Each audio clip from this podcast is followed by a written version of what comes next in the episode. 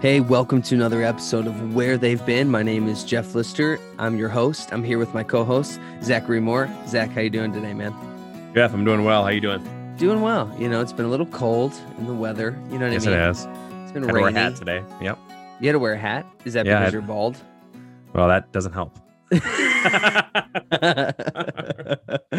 Didn't mean to offend you. Um, there's no Rogaine better sponsor baldism me. here. Let's go. Let's go. Yes, dude. Come on, just go right into the weather. Isn't that the most cliche thing we can go into? Right?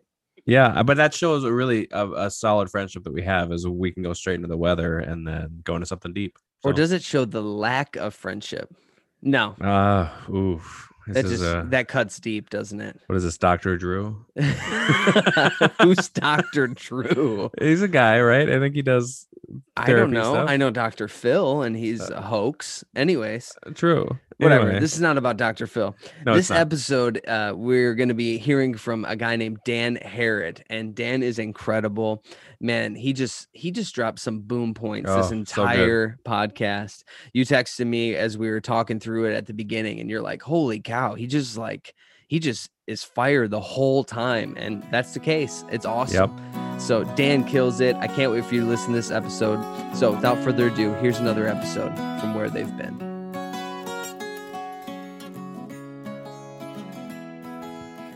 This episode is brought to you by our friends at Rocket Media. So Zach, I've been seeing that you're destroying stuff in your backyard. I know you're an avid reader.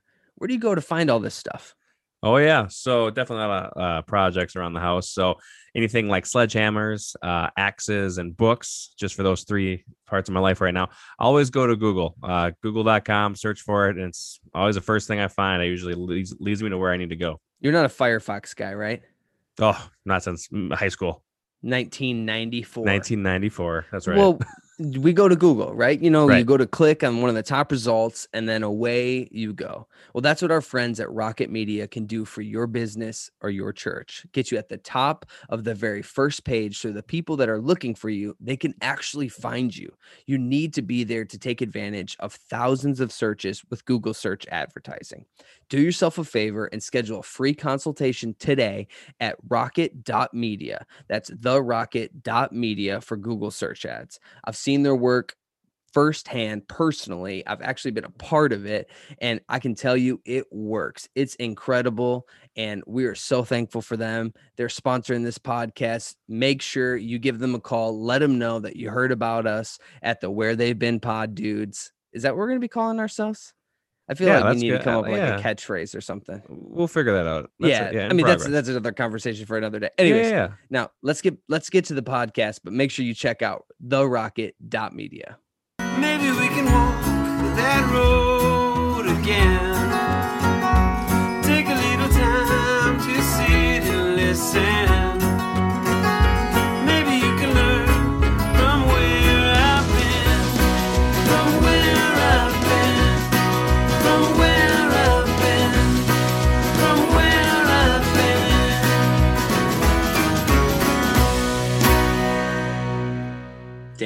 Welcome, man. It's great to have you. Oh, dude, I am so excited to be with you today. Me too. Me too. We just did another podcast for your podcast, Hope Between the Lines, and that was an absolute blast. So I'm excited to to jump into another one here. yeah, I really appreciate you making the time to have that conversation. Uh, it was super illuminating for me because you just have a way of sharing perspective that is crazy conversational and then compelling. Like Yeah. it's just it was a great conversation. Dude, thank you. Well, and also today is your birthday, 40. How does it feel? yeah. Uh, I mean, no that's different. incredible. Happy birthday, man. I feel absolutely no different. Isn't that like the paradigm of you're like, I just turned, I actually just turned 30 uh, in October and uh, just didn't feel any different at all. You know what I mean? It's just such an interesting thing. Well, and I think I've heard, you know, 50 is the new 40. So Mhm. apparently I haven't arrived at anything significant yet. You haven't because So- 40 is the new 30 and 30 is the new 20 and 20 is the new 10 and 10 is the new zero. Right. Whatever that means. Let's wrap our heads around that. I can't actually. I just sprained my brain trying to follow that line of logic all the way down to to inception. Yes. Usually it breaks down somewhere if you just keep following it down and down and down and down. It breaks down. Well, going to zero, uh, you, unless we're doing math and integers and negative numbers, which Yeah. I despised in high school. Um, yeah, wow. Yeah, 40 years. It's been interesting looking back on what you thought you knew Mhm. back in the day. Yeah. And I now am way more confident in a lot less things. Hmm. because what happens through life is you go through seasons of awesomeness and then you go through seasons of awfulness Hmm. and it's those seasons that really color the full spectrum of the palette that ultimately ends up being the the mural of your life where Yeah. you eventually can step back with a little bit of perspective and discover wow that really dark season that dark corner of my life as i step back now i see a richness to the bigger picture Right. that that is now springing out of the darkness that I hated, I loathed, I I raged against God in the middle of and even looking back I'm still a little frustrated over why that happened, but Hmm. time has a way of changing the way you see things. And the caveat is what you're doing with the time you Hmm. have. And Yeah. you may, you may have heard the phrase, you know, time heals all wounds. False, to Hmm. quote Dwight Schrute. Um, and here's here's why I say that: if if time really did heal all wounds, you would never meet a bitter senior citizen, oh yeah. Come on. Yeah. right? And I don't want to be a senior citizen. I want to be a seasoned citizen. So in Wow. 40 in 40 more years, I want to have so many wrinkles in my smile, in the corners of my eyes. I want to have so much light in my in my eyes when I I'm connecting with people. I want there to be a joy about me and a mm-hmm. brightness and a lightness about me. And that's only going to happen if I make the most of my time. Like Psalm 90, 12, it's this prayer and it says, you know, God teach us to number our days aright so that we may gain a heart of wisdom. Yeah. And in order to make the days count, you've got to inventory them appropriately. You've got to assess them, you've got to measure them, you've got to weigh them against what really matters in the span of eternity. Yeah. And so the paradoxical tension is here I am, a finite being walking in relationship with an eternal God within a finite system that he created. And Right. so now looking back on my life, I'm like, dude, some crazy stuff has happened. It'll be 10 years since we lost our daughter Hmm. at 13 months old. Um, my wife brought her to the doctor for her one year well child. And uh, the pediatrician looked Marlena right in the eyes and, and told her, Your daughter's perfect. Hmm. And um, Marlena called me on the way home and she's like, Yeah, our, our little lady's perfect. And I was like, Well, duh. But it was five o'clock that same day, just five hours later, that our little lady passed away, wow. like right in her sleep. And the autopsy would later reveal it was sudden infant death syndrome. So, looking back now, that's the dark corner of my life Yeah.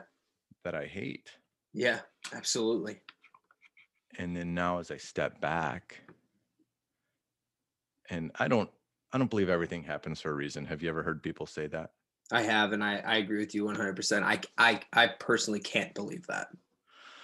and here's why i don't believe that is if you rewind this story all the way back to the book of genesis in the bible you'll see god created adam he created eve and he creates for them this perfection but then he puts the tree of the knowledge of good and evil in the garden and he's like yo adam yo eve listen pay attention. That Mhm. tree do not eat of the fruit. If you do you'll die. It won't end well for you. But what do they do? They eat the fruit. Yeah. and i've racked my head i'm like god why why didn't you take the tree out or more importantly why did you put it in- put it in there in the first place Exactly. and where i've landed is this true love can only exist when a true choice is available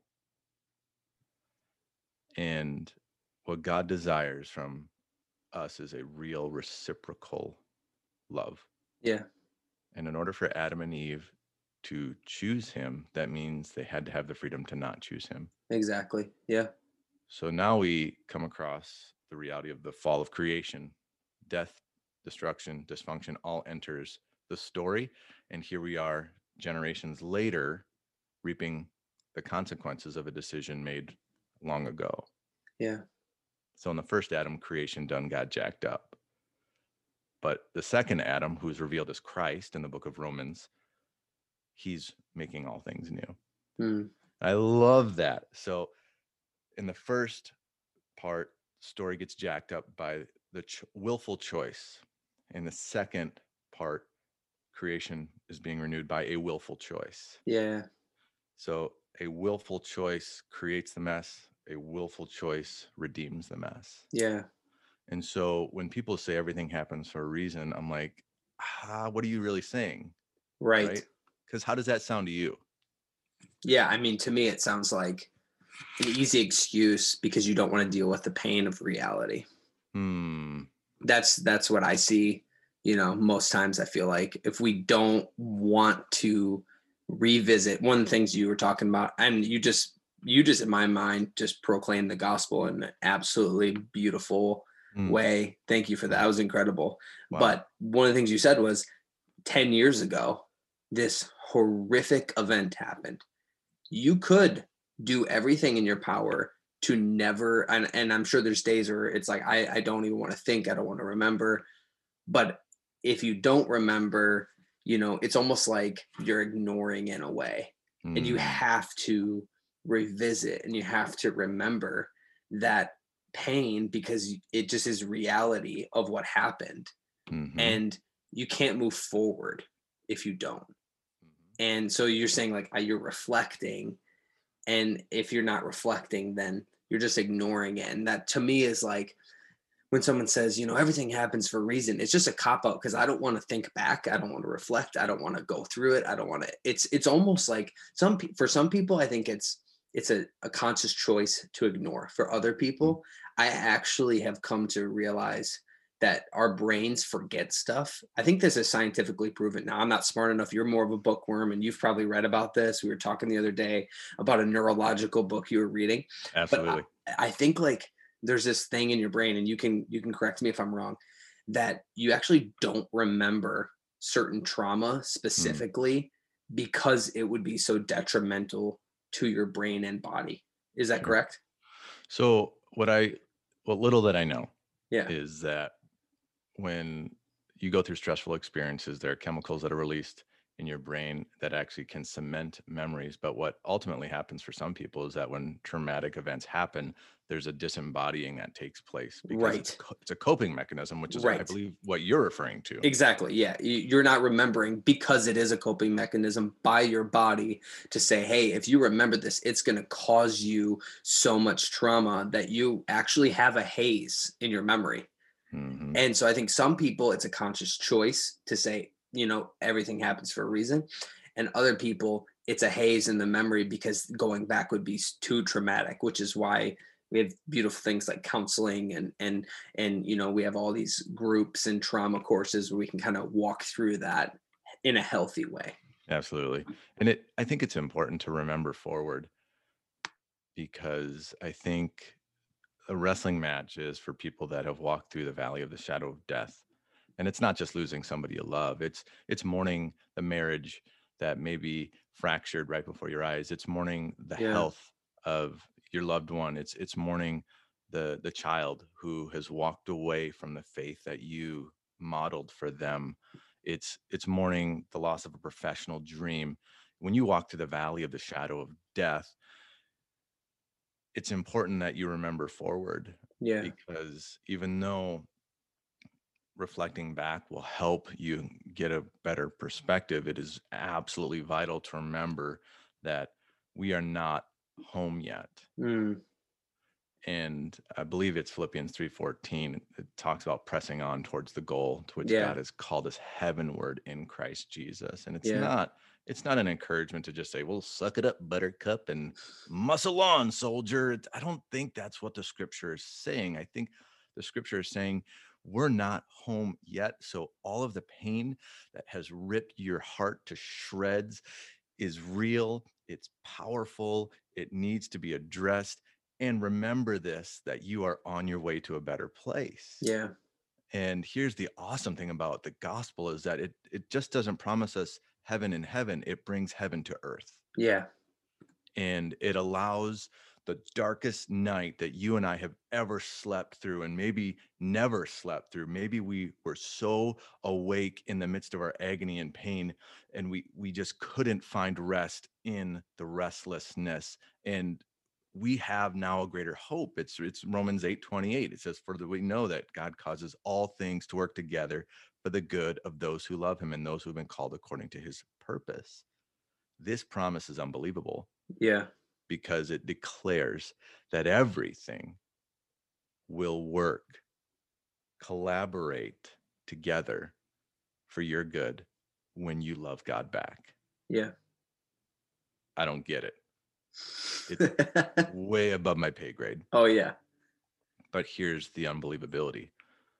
My birthday, March 2nd. My neighbors, today is not a day to celebrate because three years ago, their one year old daughter passed away. Hmm.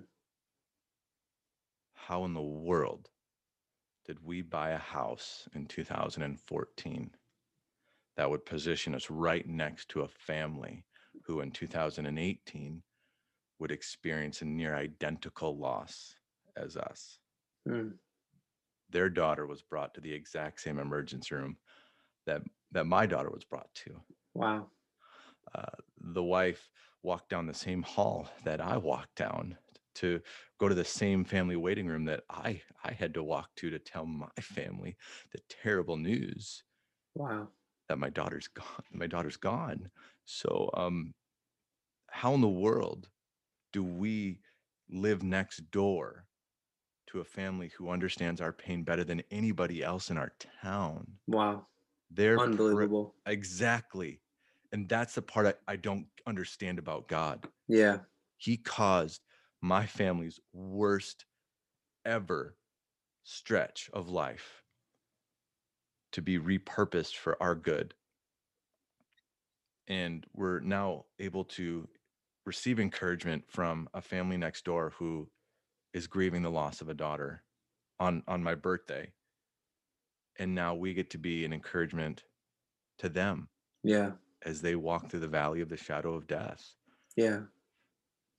it it's amazing how God causes all things to work together sometimes. Yeah. Wow. That is I mean, there's I, I that's incredible. That's an incredible connection. And and I think you have a gift of dealing with and being able to see that connection. I was listening to to your podcast and you kind of mentioned um, you know, other dates, you know, Hmm. uh, November 30th, and you talked about other dates and how they connected, and you're able to see what that is, what that could potentially be.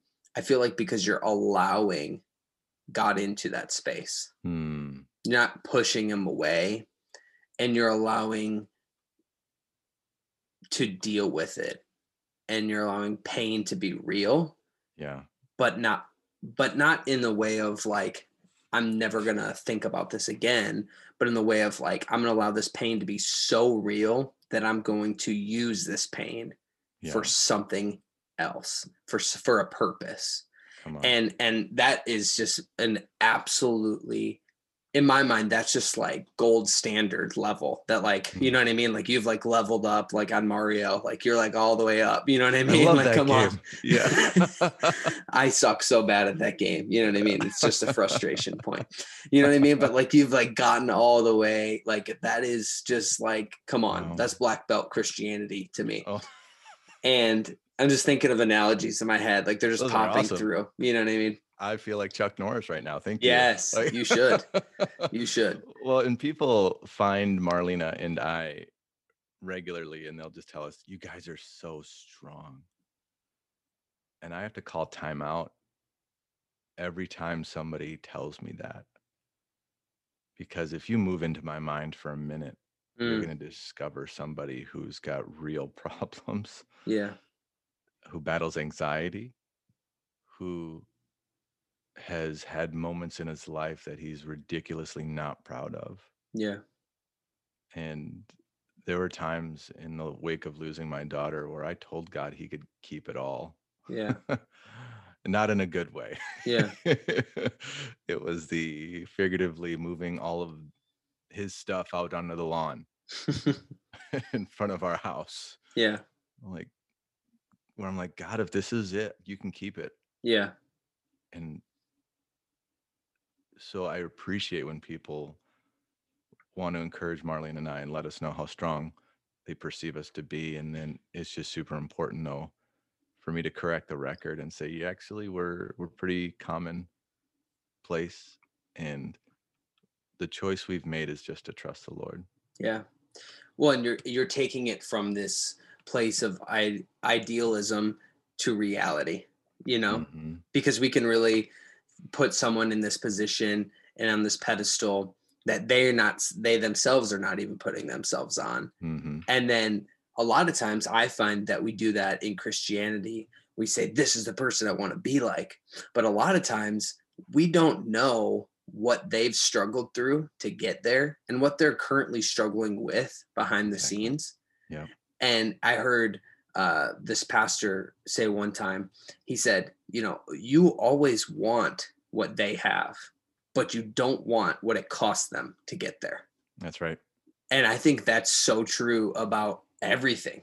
We want what someone else has, but we also don't want the cost Mhm, that it took for them to get to this place. And so it's important to take that that that idea of this person and bring it down to reality. And that Mhm. happens through community.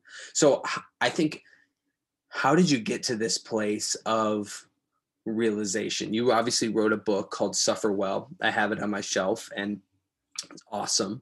And uh, I just shared it, you know, um, on Instagram and I've shared it with, I've actually shared it with a bunch of people and said, Mm. hey, you should read this book or you should check this out. And so, how did you like, what's your story with that? Like, what's your story with the title of the book is Suffer Well. So, how did you come to this realization that number one, it's a choice that I want to suffer well? Because you wouldn't have written the book if you didn't want to. And Truth. number two, like, how did you get to that? And, what kind of played into that? Absolutely. I think we in America have an inadequate understanding of the gospel. And I think it shows up in some of our most popular songs that we Mhm. sing in in churches. It shows up in the mantras that we we say to each other Hmm. when we're going through hard times, like God would never give you more than you could handle. Wow. Um, that's a whopper of an untruth. Yeah. Well, and if well, if that's that's out in the front lawn. That's out in your front lawn right now. thank God. I mean, it was it was like that participation trophy I got in seventh grade. It was Yeah. worthless. yes. It did not help me one iota. And if the truth is, if the Lord never allowed us to go through more than we could handle, no one would ever die by suicide. Mm-hmm. So we need to come correct and open our eyes to the suffering servant, Jesus Christ, Right. Said in John chapter 16, verse 33, he's like, I've told you these things so that in me you may have peace. Good news, thumbs up. Bad news on the way. In this life, you will have trouble. And that word Mhm. trouble is tribulation, which is just a fancy word of fa- fancy way of saying ouchie mama. Like it's gonna hurt. So buckle up. Yeah. And then he's like, but take heart, I have overcome the world. So the reason why I wrote Suffer Well is because I discovered we were not having enough productive conversations around pain, loss, and suffering because I know I didn't have a healthy understanding of what it meant to follow Christ. Hence, all of the stuff that I chucked out onto the lawn of my spiritual abode called my called my heart. Like I was like, God, you can just you can have it all back. Well, why did I do that? Well, that's because Mhm. my expectation was Right. unrealistic, henceforth unbiblical. And anytime you've got unmet expectations, that cultivates frustration, which then ultimately boils up into anger. Mhm. And so there I was in a mad as a hornet's nest state in my own journey after losing my daughter, trying to ask, like, what the junk is going on here? Because I thought that if I served the Lord, this this stuff wouldn't happen to me. Hmm. Well, I started letting the Bible speak to me and informing my theology. And I discovered actually suffering is part and parcel to the Christian experience. Yes. And we don't want to say that out loud. It's kind of like in infomercials when you see the really small fine print, like results may not be typical. And so Mm. the American gospel has been hey, God just wants to make your life better. Well, uh, read the fine print. The Wow. real gospel, the real gospel says you have no life at all hmm apart from Christ, and He resurrects you to abundant life Yes. through what He did for us on the cross. That's the real gospel. Yeah. But we've been so enamored with this self improvement gospel that we've missed the real gospel. Yeah. and so i wanted to speak into this this subject because it just had to be done it just had to be done and so i started writing in 2017 and it took me a year and a half to write this book and i discovered how therapeutic it was for me Yeah. because i was still very much in pain and agony six years after the loss of my daughter six years and i still wasn't out of the woods yet emotionally as a man as a husband as a father because my way of coping was to just work work work Yeah. Which seems seems like the way that I think I would do it as well, to be honest with you. Like I bet that's very common. it i think it is Yeah. and what i noticed though after my uh, daughter passed away marlena and i processed the grief so differently Hmm. and there was some real tension there for a while because we were expecting the other person to grieve like we were grieving Exactly. Yeah. so here i am after like a month out of the office grieving the loss of my daughter i'm going stir crazy i'm broken i'm wounded the only thing i know how to do is work well and i'm like i just need to i just need to get moving again and so my medication which i overdosed on was just to work work work work put my head down run after it get it done marlena's medication was to rest and retreat Hmm. Yeah. So just opposites in that. Yeah. and once we figured out how different the other was in that and we honored that difference and our, our marriage got 10 times better Yeah. because we are no longer agitating the other Right. we were able to go shoulder to shoulder and actually fight against what was assailing us from the outside of our marriage Right.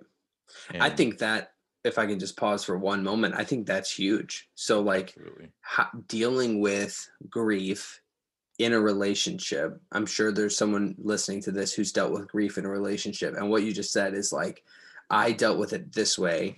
My wife dealt with it this way. And we it caused tension. And so like coming to that understanding and it may not even be grief it may just be life how you deal with life. So like what were the conversations you had? How how did you bridge that gap? Because it couldn't have just been like oh my goodness you're resting. I'm sure there had to be like times where you're like uh-huh. okay let's go let's go you know and she had to be like okay would you sit down and shut up you know like i'm sure she would say that she's too kind but like you know like that's in my mind you know what i mean Sure. Yeah, I think where it manifested itself in tense conversations next to the kitchen sink. Hmm. And when we didn't understand the other, we we couldn't really see what was going on. Hmm. And it was a revelatory moment when we figured out what honor really is. Like honor is where you give deference in in the realm of your preference. Yes, that's it right there. That's a boom point right there. Somebody write that down. and so my problem was I was not giving deference in the area of my preference hmm for my wife. I would have preferred that she would just do what I'm doing because Exact. Oh yeah. It's working for me, yo. So Yep. why wouldn't you be doing it? Yep. Here's why. Because it doesn't work for her. Yep. And once I had that aha moment after multiple tense conversations, and we both just arrived at this place where we released the other from the expectation Mm. of walking our way Mm, or walking the way that we are walking in the direction of healing, but giving liberty for them to be who they are as an individual in the marriage. And yeah. I, th- I think there's a misnomer about what marriage really is. Yeah. It's not two people becoming the same person. Scripture is super clear. The two become one flesh and there's there's sexual connotations there, there's emotional, you know, nuance there, there's spiritual relevance there, but it doesn't mean that two people literally become the same person Yes. it's two individuals who cooperate to really reveal the the glory and the image of God, Yeah. uh, which is Christ and the church, cooperating together to make this world a better place. Yeah. So it took us a while in our marriage to get to a place where we were honoring the other better. But once we did, it decompressed so much stress and it allowed us to turn our attention in a unified way towards the external factors that were you know assailing us but also what was assailing us from the inside Yeah. because my world was devastated when my daughter died. Yeah. Marlena's world was devastated when the life that she carried for nine months, Yeah. Unbelievable. uh, she had a deeper relationship with our daughter than I did. Yeah. And our worlds, like a dome imploding in on itself, just came to ruin. And we're now coming up on 10 years later, we're still building back. Yeah. We're still being renewed by the gospel. We're still being healed. And I still, to this day, have what I call trapdoor days where I get hit out of left field and the floor falls out from underneath me emotionally, and I just have to weep Mm, and like my daughter's my daughter peyton is my my uh, background on my phone and so there are days when i look at my phone and i am just wrecked yeah. but i don't ever want to stop being wrecked Yeah. um, because it's one way i i honor her Yeah. Absolutely. i hate Wow. how we i hate how we process pain in america Yeah. it's so linear Yes. it's a it's a date on the calendar you're just supposed to get over it hell no i'm not getting over the loss of my daughter. Yeah. i will never get over peyton's passing. She means too much to me to get over it. Exactly. and so here's what i'm going to do. I'm going to carry this loss with me.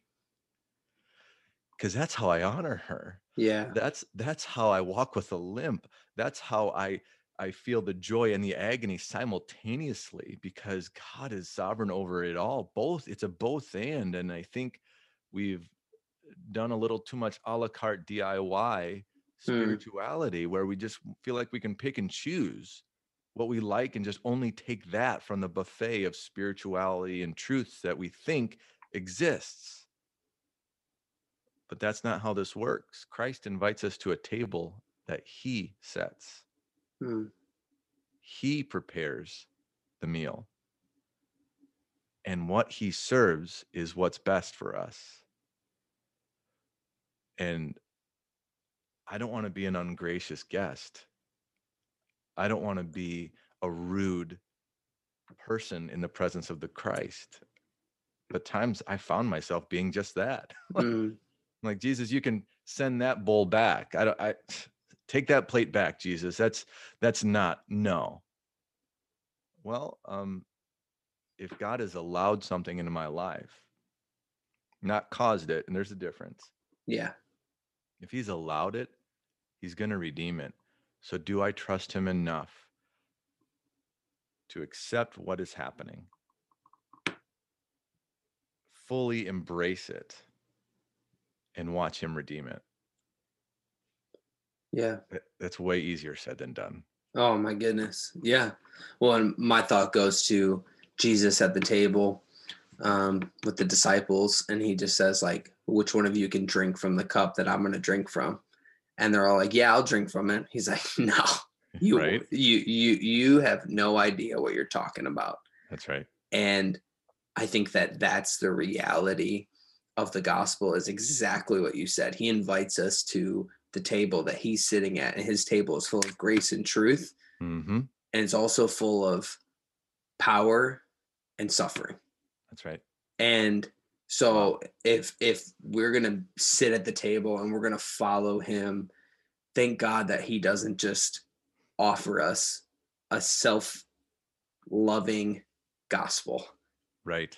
thank god that he offers us something bigger than ourselves Come on, Jeff. because it's just exactly what you said like it's not that's just it's just cheap you know it's as dietrich Mm. bonhoeffer says is that you know it's this cheap grace that we're offering someone we're more concerned about conversion than we are about formation Wow. so we'll we'll offer you a cheap grace and a cheap opportunity to do something but then you see all these people walking around without this thing that you've gone through and Mhm. this thing that's been formed in your family and you've come through and you're continuing to come through and it's going to be something that you walk with i love that you said that that is one of the most profound things i've ever heard about this seriously Mm, that you're going to walk with this limp because that's how you honor her. That's unbelievable. I almost just started breaking down crying when you said that because that's honestly so powerful. I think we should, we could just stop right now and just write a book on it. I mean, that's unbelievable. But uh, to me, what you're saying is you're walking through it and it's not cheap. It's painful and it's real. And I think so many times we can look at Jesus on the cross and think it was easy. mm, And I love that uh, Dick Brogden talked about this one time when he was speaking at NCU. He said, when you think of Jesus on the cross, think of a tidal wave, 2,000 feet high, coming and approaching him at the speed of a hurricane with the power of a hurricane Wow. and him opening his mouth, drinking it, swallowing it, dying, and then walking out of the grave three days later. Like, think of the imagery of him being destroyed by this Mm, and then coming out the other side. And it was just an unbelievable picture Right. of that's what he did for us. And that's the reality of it. And Mm. man, you said so many incredible things. I don't even want to talk. I should shut up and just let you keep talking because it's incredible. But No, after my daughter died, I heaven changed for me. yeah. It was something I very much believed in. Mm, And I was like, yeah, I'm going to be there someday. But after Peyton passed, it became a place that I wanted to be. yes. And God willing, I've got 40, 50, 60 more years um, on this side of eternity. But man, heaven's changed for me Yeah. because now I understand that the gospel promises that though we may die, we will surely live. Yes. And I love how God takes those elements of our lives that are devastating hmm and makes them liberating. Yeah. He takes the crippling loss of my daughter and he now liberates me to understand we have a hope beyond the grave. Hmm. Not even death itself has the power to end my daughter's story. It Mm, doesn't have the power to end my story. It doesn't have the power to end your story. That's how powerful the cross is. It changes the equation. And so here now, I have a, a powerful appreciation for what is now devastating because God has made it liberating for Mm. me. And there's Wow. the there's the causing all things to work together for my good piece again, where God says, Watch me work in your story. For he surely does not sleep. God does not slumber. He, does- he doesn't take days off. He's taking the worst parts of our lives and he's making them good in the end. Hmm. wow. That's so profound. That's incredible. Thank you for sharing all that, by the way. I mean, it's it's incredibly honest and vulnerable and you know, I I mean, I'm sure that was writing that book must have been I mean, it's like you said, it's probably very therapeutic, but was it at the same time something that felt extremely vulnerable? Like it almost felt like you're putting your heart on display. For sure. For sure. Um, I think what happened in me as I began to write, uh, two things took place. I began to discover the depth of my unhealed pain. Hmm. I remember sitting on my La-Z-Boy with my laptop in hand, typing chapter one. And if you read Suffer Well, you'll discover why chapter one is a tough chapter because it's the day and night that my daughter passed away. And so as I'm writing chapter one, I am bawling in my La-Z-Boy and my Mm. Golden retriever is literally trying to crawl up onto my lap and past my laptop and licking my face and just trying to console me but i was wrecked by the pain and the agony of the loss of my daughter and the lord used the writing and the expression and the retelling of the story to bring about a deeper healing in me and Mm. the other thing that happened was my insecurities were raging as I was writing because I was gripped with this fear of complete rejection. Mm. Like, no one's going to read this. Who do I think I really am? This is trash. Are thoughts that were on repeat in my mind. And I would sit down to write and I'd I'd feel like I was flipping Edgar Allan Poe. I was like, this is gold. And I'd go back and read it a week later. I was like, this is trash. and it wasn't until after five months of writing, deleting, writing, editing, writing, deleting, writing, reworking, copy, paste, move here, move here. It wasn't after until after five months of spinning my proverbial wheels that I finally felt I found my writing voice Mm. And things click. But after five months of just clacking away, feeling like an idiot, I found my writing voice. I locked in, and things didn't get easier. I got stronger Yeah. because as I began to write this book, a friend of mine who's released several other books gave me this nugget. And he's like, Dan, you need to remember easy reading is hard writing. And he was correct all of these brilliant authors malcolm gladwell wow that dude can write dan heath that dude can write incredible authors that is an art form and a craft that i did not appreciate oh yeah, absolutely. and Yeah. then i then i tried to write a book Right. and I was like, this is really hard. And I'm thankful that I just kept on going Yeah. because I think we underestimate the power of faithfulness on the daily. So did you have a daily routine like Donald Miller? Uh, I really like his uh, his memoirs that he's written. He's like a, a guy that I follow a lot. Love his He's his brilliant. story. Yeah. And um, he he talked about how he was talking with a writer at the beginning of his journey, and he said, you know, yeah, I only write when I'm inspired. It just happens to be every single day at 7 a.m. yes. That's I, was- hundred percent. I was just like, wow, like that's unbelievable. Like that line, yeah, I only write when I'm inspired. That just happens to be every single day at 7 a.m. And is that kind of what what you found? Is that kind of what it was? Like the writing journey, you had to be very consistent. Yeah, I, I, you have to be committed to the discipline Mm, if you want it to work for you. sure. The problem is you have to work for it first. Right.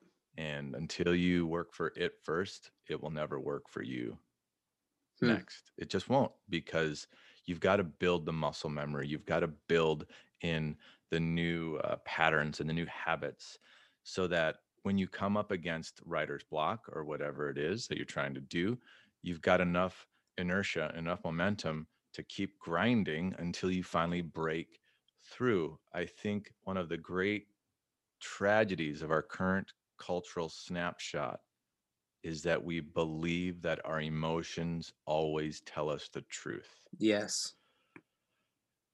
That is such a lie. Our emotions are like thermostats in our living rooms. They Mm. tell us what the temperature is. But this is where we have to engage our brain because the other part of the thermostat is the ability to call on resources to change the temperature in the room. Exactly. Yeah. And so being disciplined is the only way you're ever going to get anything done. And it's the small obediences, it's the Hmm. small steps that will get you to a thousand miles down the road. But you got to take each step. There, there, there are certain moments where you can leap because you've built up enough catalytic energy and you have a creative burst or you meet the right person and God uses that to advance you down the road and there are bursts of advance that happen and I've seen it it's awesome but in between the peaks of all the mountain ranges guess what there's a lot of valleys Yeah.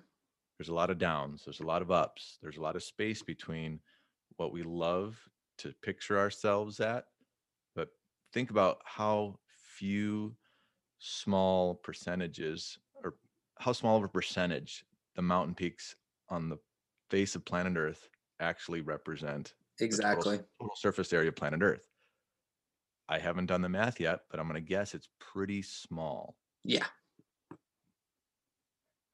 there's a lot of other places to live Yeah. Wow. That's very interesting. I love what you said too about your author friend who told you easy reading is hard writing. That Yes, makes a lot of sense to me. And because even in like, and this is in no way a comparison here, but this is just my brain, like writing a sermon, right? When I'm preaching on Sunday, I, I like to say like if a caveman can't grunt out my point, it's not going to stick. Yeah. So like, and that takes longer because it, it, it- I'm sure this is how it was. It's very easy to get caught into the idiosyncrasies and the complications and the longevity of your story and just Mhm. continue and go through those motions. And for you, it doesn't feel that way, but maybe for someone who's reading it for the first time, it does.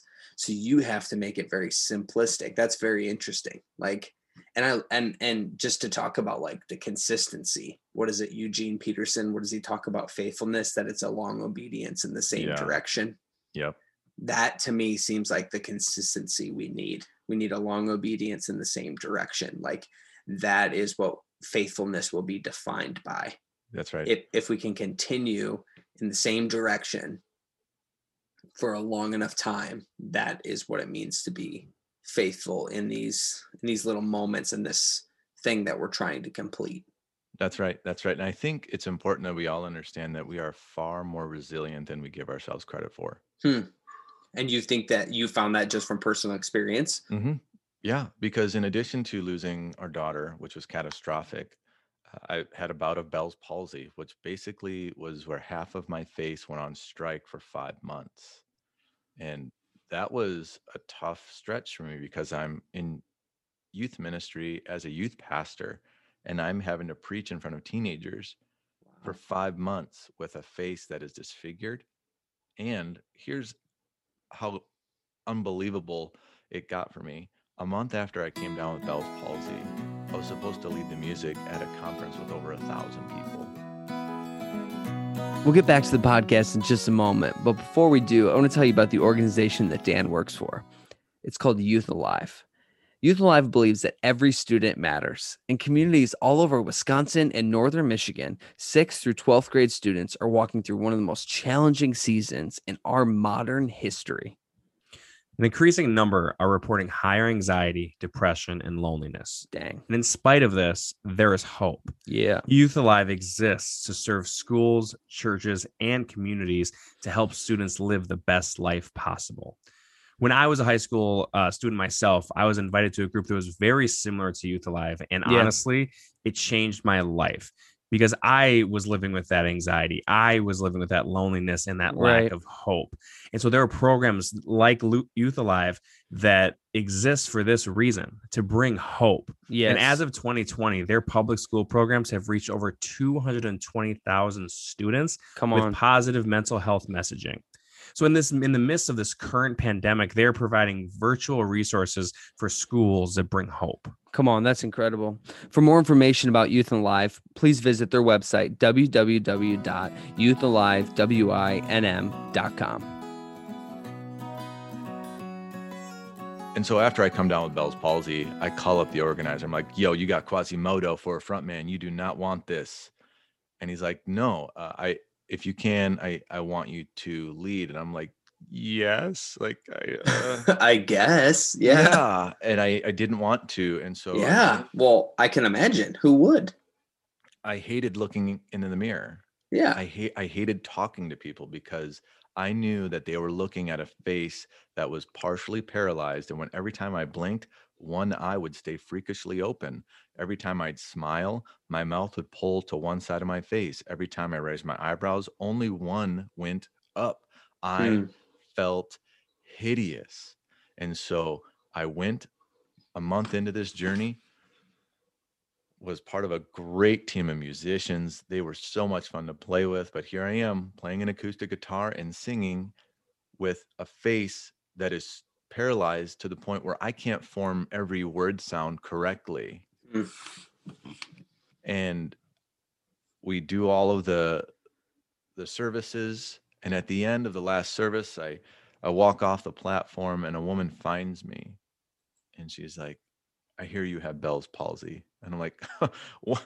is someone announcing that from the the rooftops? Like, Yeah. how do you know I have Bell's Yeah. palsy? Well, one look at me and it was obvious that I had Bell's palsy. But that's how insecure I was about it. Yeah. Like I was just paranoid about everyone's talking about me. Truth Mm. is, people are not thinking about us nearly as much as we think they're thinking about us. Why? Because they're doing the exact same thing that we're doing. We're thinking about ourselves Oh, 100%. most of the time people are also thinking about themselves Oh, so yeah. we we give ourselves way too much credit sometimes by thinking that we're more interesting than we really are and so i think hearing her ask me if i have bell's palsy was like i froze and i was like yes i do and she says my husband has bell's palsy and he got it like a month ago and seeing you up there leading the music is super inspirational Hmm. Wow. and I was so humbled in that moment because I felt like God was saying, Son, can you sit down for a minute? Hmm. I need you to get something from me right now. I need you to understand that I don't need perfect people. Wow. I need I need people who will trust me. Yeah. And that was a a point where I figured out, okay, number 1, we place way too much value on external appearance. Yeah. way too much value. It's nowhere near as important as we think it is. Now, I'm not saying that we shouldn't want to look good and dress good and be healthy. All of those are very, very good. But when we worship something that's good and replace it in the very spot of God, that's bad. Yeah. Absolutely. And so here I was going through this journey of Bell's palsy, and I'm figuring out, yeah, I'm more resilient than I thought I was Yeah. and the only way I figured it that figured that out was by keeping on, keeping on. And then this came up in our conversation on my podcast, just walking alongside of an amazing woman who battles migraines. Yeah. It's been five years where Marlena has been in bed for at least half the month. And Wow. in recent months, it's been worse. And that followed 12 years of increasing migraines. And I, I jokingly tell people her headache started after she married me. but it's true. They did. Yeah. And and what's nuts is this. 18 years ago when we got married, several months into our marriage, the migraines started. Three days a month she was down, unable to to function. It was too much. Light was painful, sound was a weapon. It was too much. And then I was like, oh, this is the worst thing in the world. And I remember Hmm. sitting on my bed throwing a pity party about how awful that was. Looking back, I'm like, God, I would give anything Yeah. To only see my bride in pain three days a month. Oh yeah. I would give so much. And so it's amazing how relative our perspective is. And when we allow ourselves to be fully in the moment and to allow God to be fully God in the moment, we'll discover that we are far more resilient Yeah. than we than we previously thought. Yeah. No, I I think that's yeah, so true. I love exactly what you said. But one of the things that I want to key in on is I don't know about you, and we connect on this because Abby's, you know, has chronic migraines as well. Mhm. And um, you know, I remember at the height, you know, it was like 25 days a month. Wow, It was a bad one. that's awful. um and I, i've so i can so relate to you in the way of when you say man i'm throwing a pity party and i would give anything this is something that i've come to the realization and to me i don't know if this is a good term or not but i could almost look at you as someone as like a resilience expert like because like i know you have trap days like you said but like if you've been through all these things to me like you can trust someone who has scars in my mind. Mm, i i don't trust people who don't. And that's just i'm just going to be honest with you. Airbrush don't trust you won't tell you a single thing. Love you pray for mhm. you think you're awesome. We'll never trust you. Like that's just Mm. maybe that's my weakness. But Sure. to me, I had this big realization a few years ago. And I was I was praying in this moment. And I said, God, would you just take away her headaches? And then this thing came out of my head, what I think is pretty natural. And I said, just give them to me. I'll take them. hmm I want them. Give them to Yeah. me. I would rather have this pain than have her have it. Right. And I've said stuff to her like, I really just wish you didn't have this. I would take it for you. And then I realized in that moment that I wasn't helping her. I was comforting myself. Yep. and it i realized that i am so that i was so selfish and i had no idea how selfish i was until Mm-hmm. i walked alongside someone with a chronic illness That's right. no idea Yep. and i'm sitting there saying i'll take this for you and not realizing it's not helpful to her at all that's just comforting me Yep. i need to have the guts to sit with her in this pain Yep. and to be there. And if I don't, then I need to excuse myself from that moment, collect myself, and come back in when I'm ready. And that was a huge realization for me, probably two, three years ago. I had Mm. that. And and it's man, it was I don't know if you can relate to that at all or if that makes any sense. You're highlighting something that needs to be illuminated Yeah. because we are all capable of what I have discovered. It's a phrase called pathological altruism, Hmm. where it's good intentions gone awry, Right. where the helping the other is actually unhelpful. Hmm. And I appreciate your honesty because I had multiple similar moments like, God, why am I praying so hard for this to end? And if I let myself be honest, it's because this is really tough on me. hmm And I lost perspective. Yep. And it's super important for grace to fill the space of this entire subject. Absolutely. we cannot and we have to fight against the vilification of ourselves hmm or our circumstances or the spouse, it is super critical that we allow grace to completely inundate this this subject matter and i reflect on the story of job.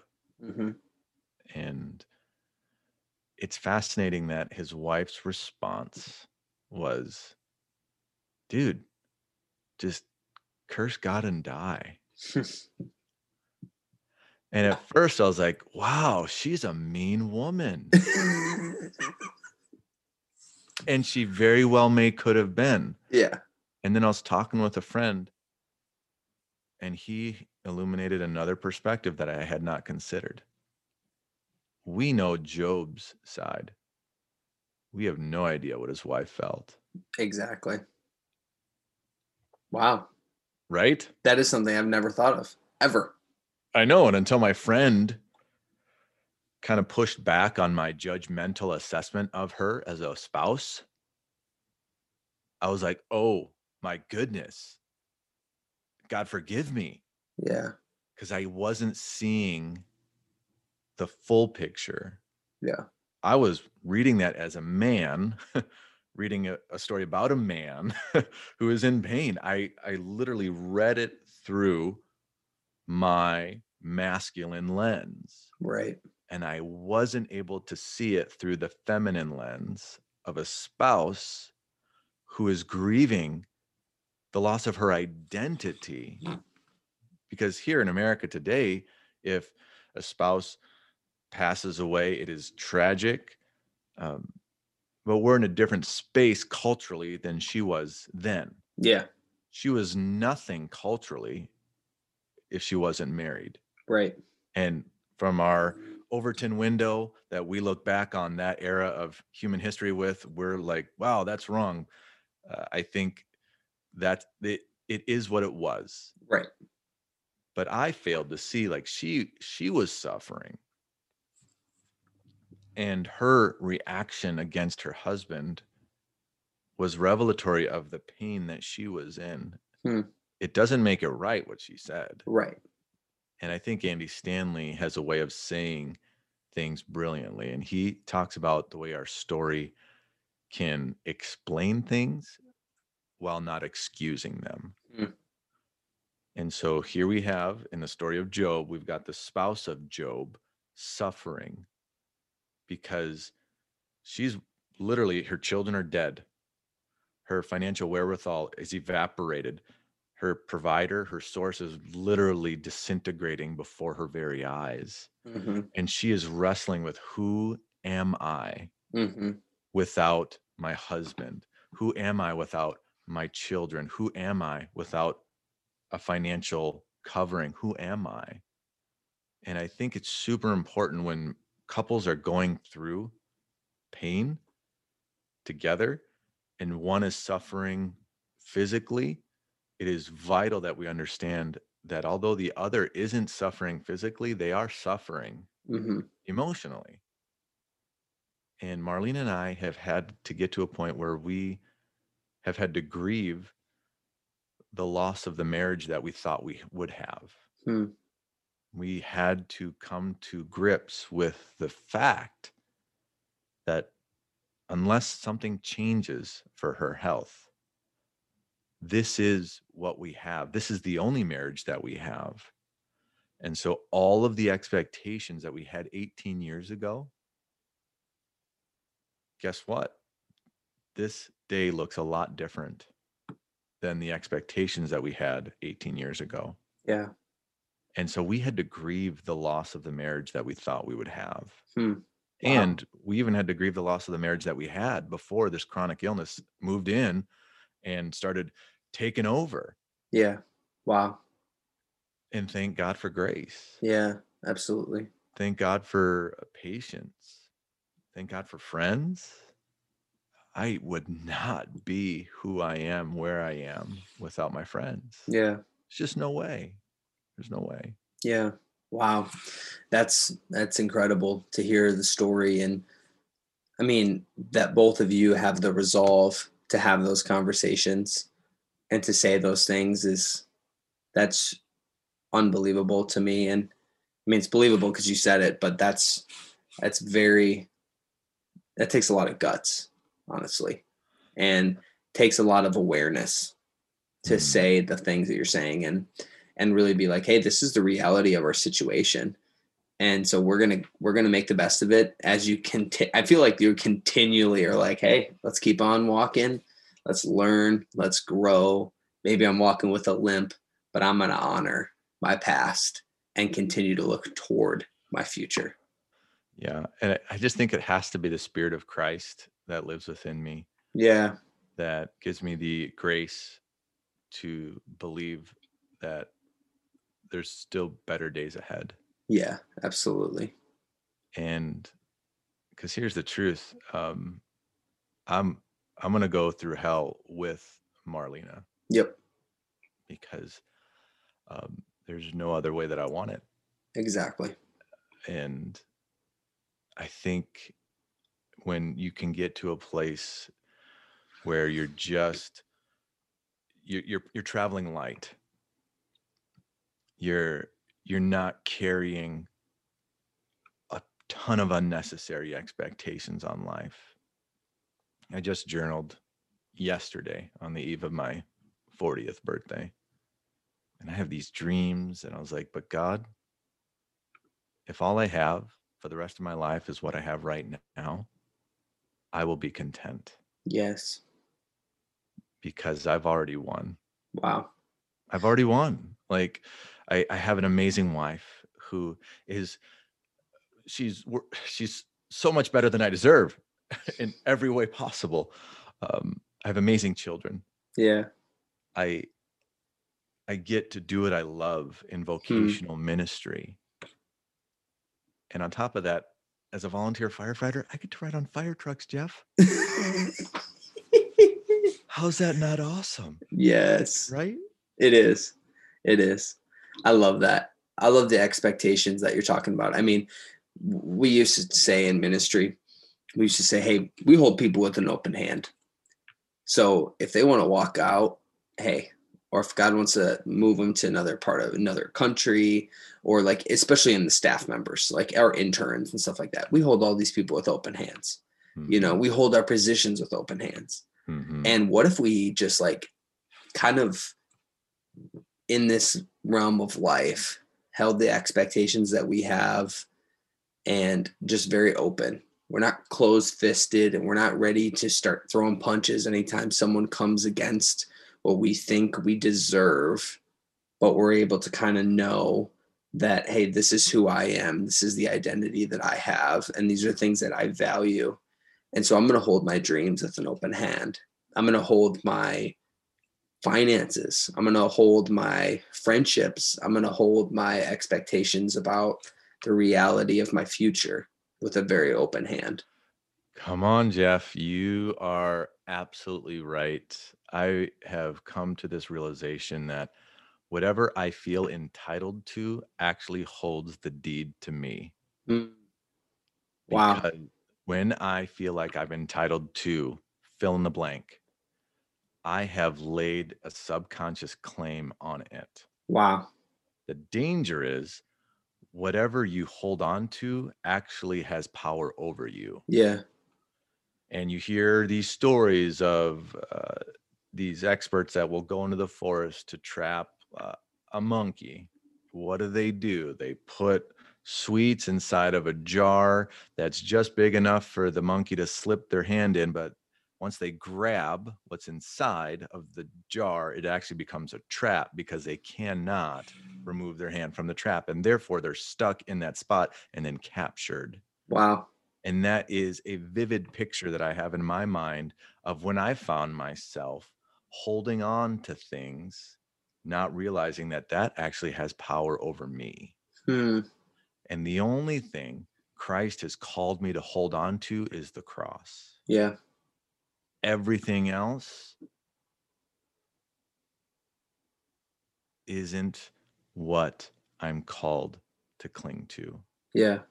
I think about I Yeah, think about this a lot with like forgiveness. Yeah.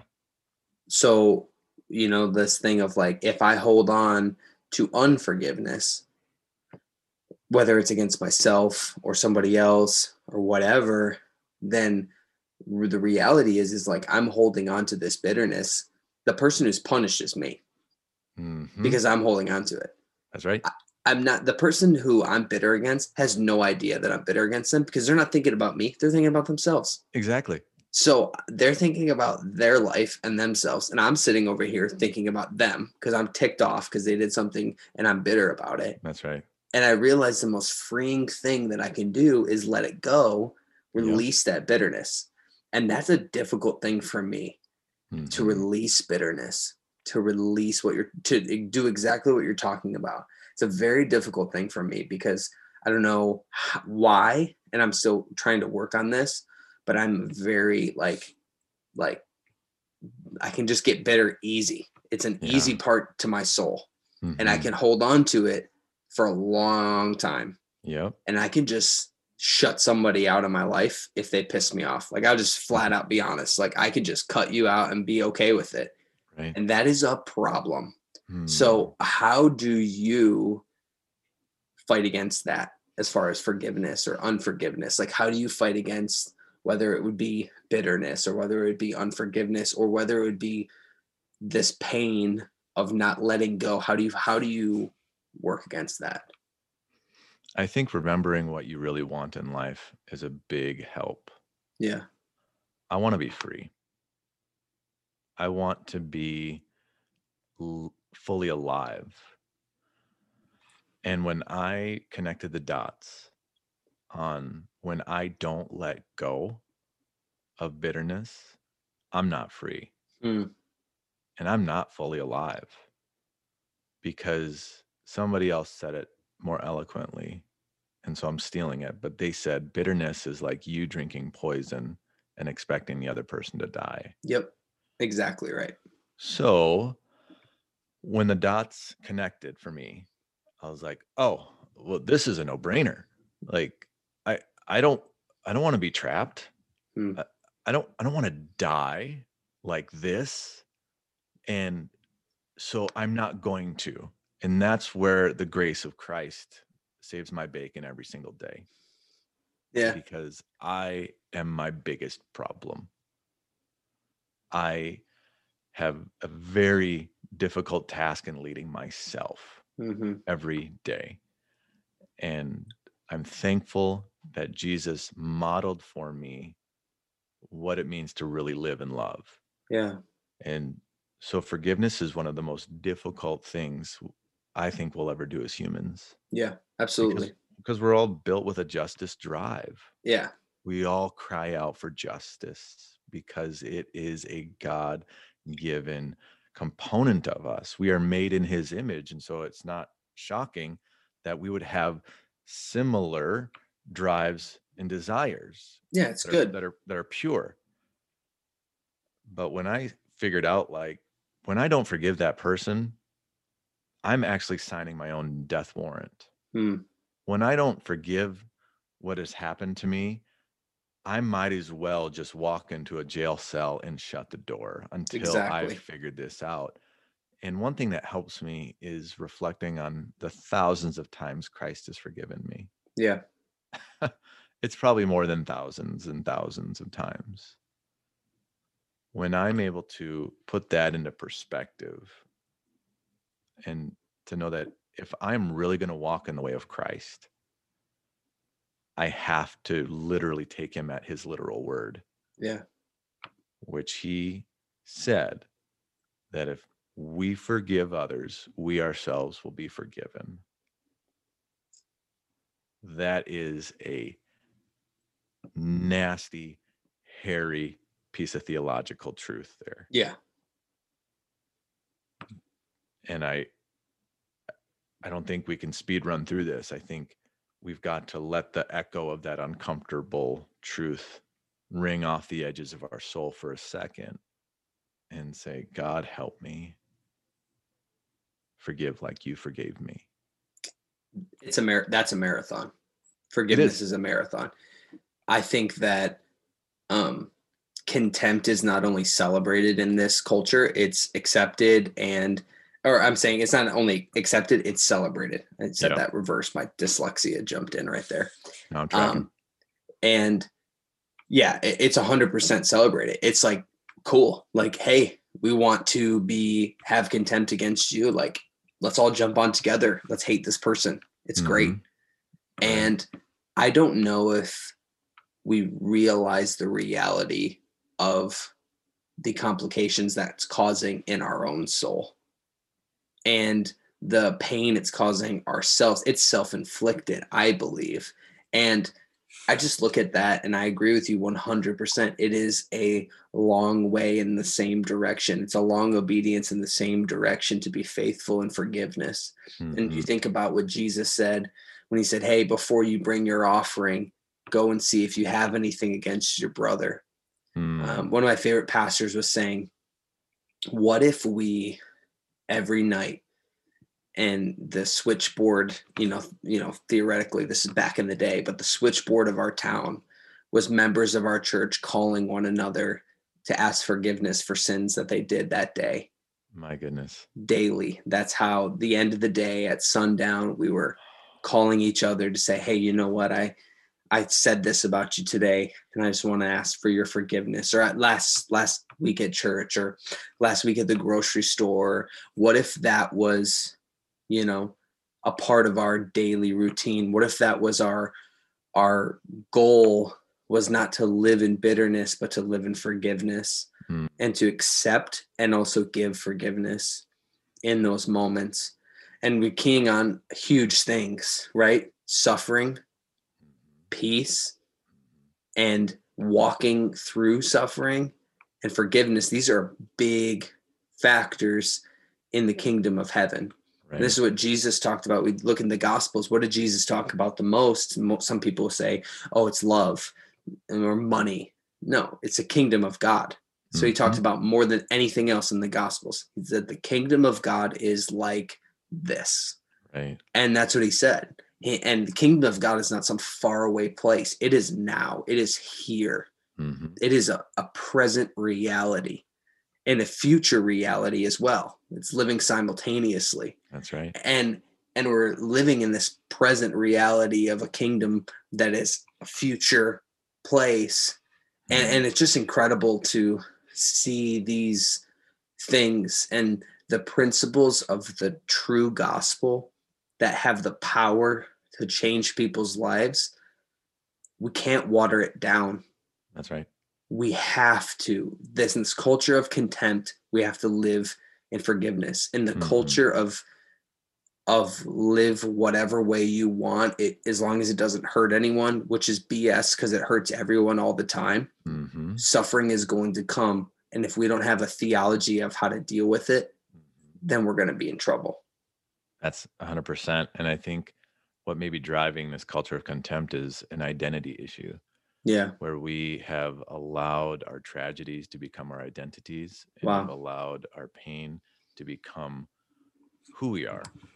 And the beautiful thing about the gospel is that we, by the grace of God, when we're wounded and healing, we have scars, but our scars don't have us. yeah And when we entrench and we we build bunkers in the kingdom of contempt, we are actually stunting our own growth. We are Mm. actually inhibiting our own advance and we are not fully embracing this this love that is pouring out from heaven for all of us. And if we would be so brave to leave the bunker of contempt and to meet in the common ground with people who are Hmm.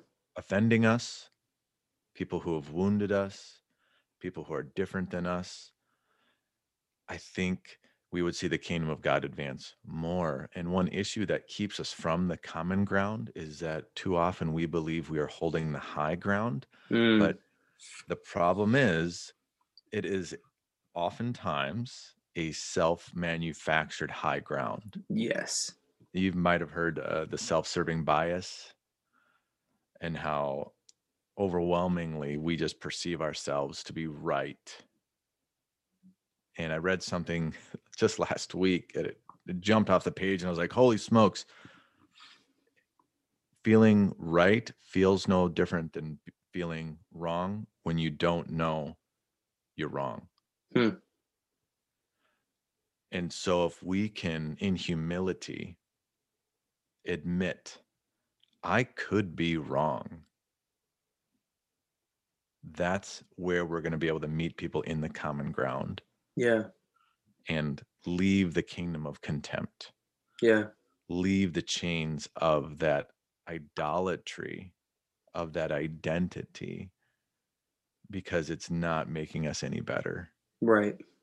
What I mean, I feel like this we just keep going back and forth, but like what is it in you that keeps you rolling?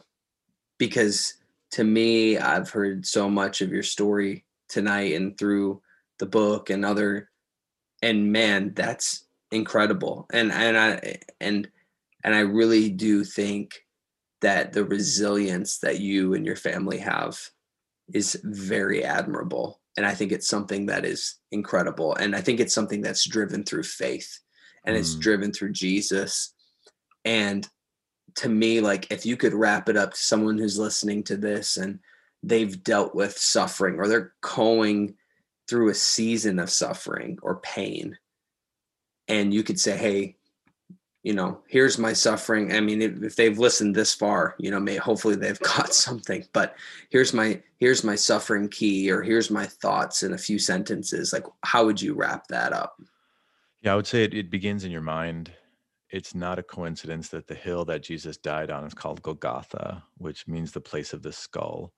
And what is inside of a skull? It's the mind. And the skull typically represents death. So Jesus Christ was crucified and absorbed the full weight and wrath of God on a hill that represents the mind of death.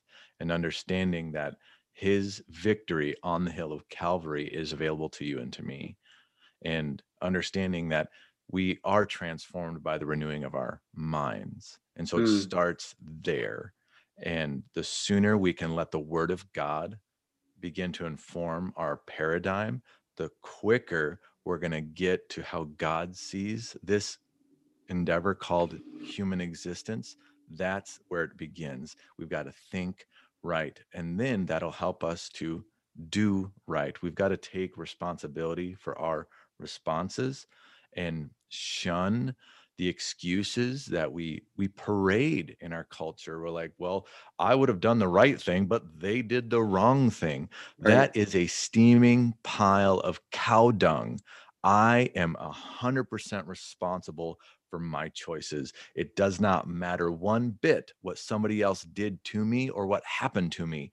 That's immaterial. It informs the context of the story but it doesn't relieve me of my responsibility in the story and Yeah. so by thinking right about yourself, about others, and about God, that'll help you to do right. And doing right requires you to take full ownership of your story. You cannot delegate this. You've got to own it. And the beautiful thing is when you think right, you'll do right. And then the awesomeness is that God will make it all right. In the Yeah. Yeah. Come on. That's boom. I love that right there. Own your story, think right, do right, and just believe in Jesus, you know, follow who Jesus is. And when you follow who Jesus is, he will change you. He, through the renewing of your mind, he will change you. He will change your desires. It is, it's not backwards logic because you go to church, then all of a sudden everything. No, because you know Jesus, Mhm. Jesus will change you from the inside out. It's that old Hillsong song that just still hits home So sometimes. From That's the inside out. I shouldn't sing. I Sing didn't know it, you Jeff. sang, by the way. Dang it. I didn't Oh, know you sang. I- yeah, I, I, I, I dabble. And you Yeah. play acoustic? Oh yeah, okay. I dabble, but I just, you know, I led worship for a, a crowd of a thousand people. Give me a break. That's a steaming pile of cow dung right there. uh, no, I, I, I love music, and I, I've written songs. I, What? I've learned uh, the keyboard. Uh, I just, I, I'm actually a percussionist. That's my principal instrument. Started in the fifth grade playing drums. I mean, how did we not know this? I, I don't know. And The so, secret life and skills of Dan. Little did you know that he's actually been writing songs that Hillsong's been releasing for no, the I past didn't 10 write years. that song. That's false. no, I I've found a really special place in in music and just love it. So It's incredible. Yeah, I, I- I enjoy it. I don't know. Oh wow. I love that man. That's so stinking cool. All right. Well, I am this was incredible. Thank you so much for your time. And uh, we are both old dads, and it's late now because I, I spilled my coffee. But this was an absolute blast. Um, I'm so excited to share this podcast, and uh, yeah, man, thanks so so much for being on. I really appreciate it. Thank you so much, Jeff.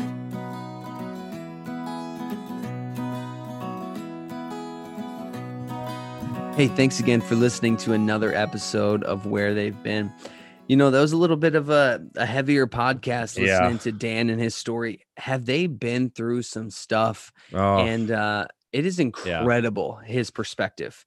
This guy's perspective is unbelievable. I know it really struck you. Yeah. Um, his whole family, just the perseverance they have to go through everything that he's gone through, um, to talk about the loss of his daughter, the Bell's palsy, just this, Mhm. just so many, and the fact um, that he wrote a book about it to me is just, yeah, how vulnerable are you that, or how how confident are Yeah, you that you right. are able to be that vulnerable? yeah. I mean, that's that's That's true. incredible. Um, so if you haven't read his book or heard of it, you should go out there. It's called Suffer Well. Um, Dan also has a podcast that I was on, Hope Between the Lines, which is just so good. fitting Yeah. because of how much hope he has in his personal life. And so make sure you go check out his podcast, Hope Between the Lines. He's just he's awesome. Um, but I want to what it what it was the thing that stuck out to you the most. Yeah, and I was just going to kind of echo what you said. This whole like his whole story encompasses hope. Like that was literally, and I know that that's what he calls his podcast, but like it was just hope shouting through. And I think seriously. he had a like he had so many what we call boom points, like so many points. I'm like, I need to write this down. Yeah. But one thing he specifically said, I was listening to this in the gym actually, and I stopped my workout and wrote this down. Yeah. He said, if he allowed it, he's going to redeem it. Come on, somebody. And I was like, dang, like I I'm comparing the, you know, the quote unquote bad things that have happened in my life and trying to compare it to something as horrible as losing your daughter. Right. Like I can't even I can't even fathom that. You yeah, but he's- I can't either. No, and he, but he still has that hope of like, you know what? The Lord allowed this and he's going to redeem it. Yes. And so to me, that was like, oh my, Yeah. I that's live my life always for like the that. Ages, man. Actually, like, dude, that's though. a tattoo right Oh, there. Come seriously, on, somebody. Yeah. Yeah. So good. Dan is just he's an incredible guy. I love their family. They're just an incredible, incredible people that are just doing great things with his organization that he works for, Youth Alive. Um, we touched on it earlier in the podcast, but man, I love Dan. He's an incredible guy. Make sure you get his book. I actually think he told me he just got signed another book deal, so he may have more Mm. books coming out. Hopefully, that's not a spoiler. Um, whoops, we'll have to check that out with him before we post this.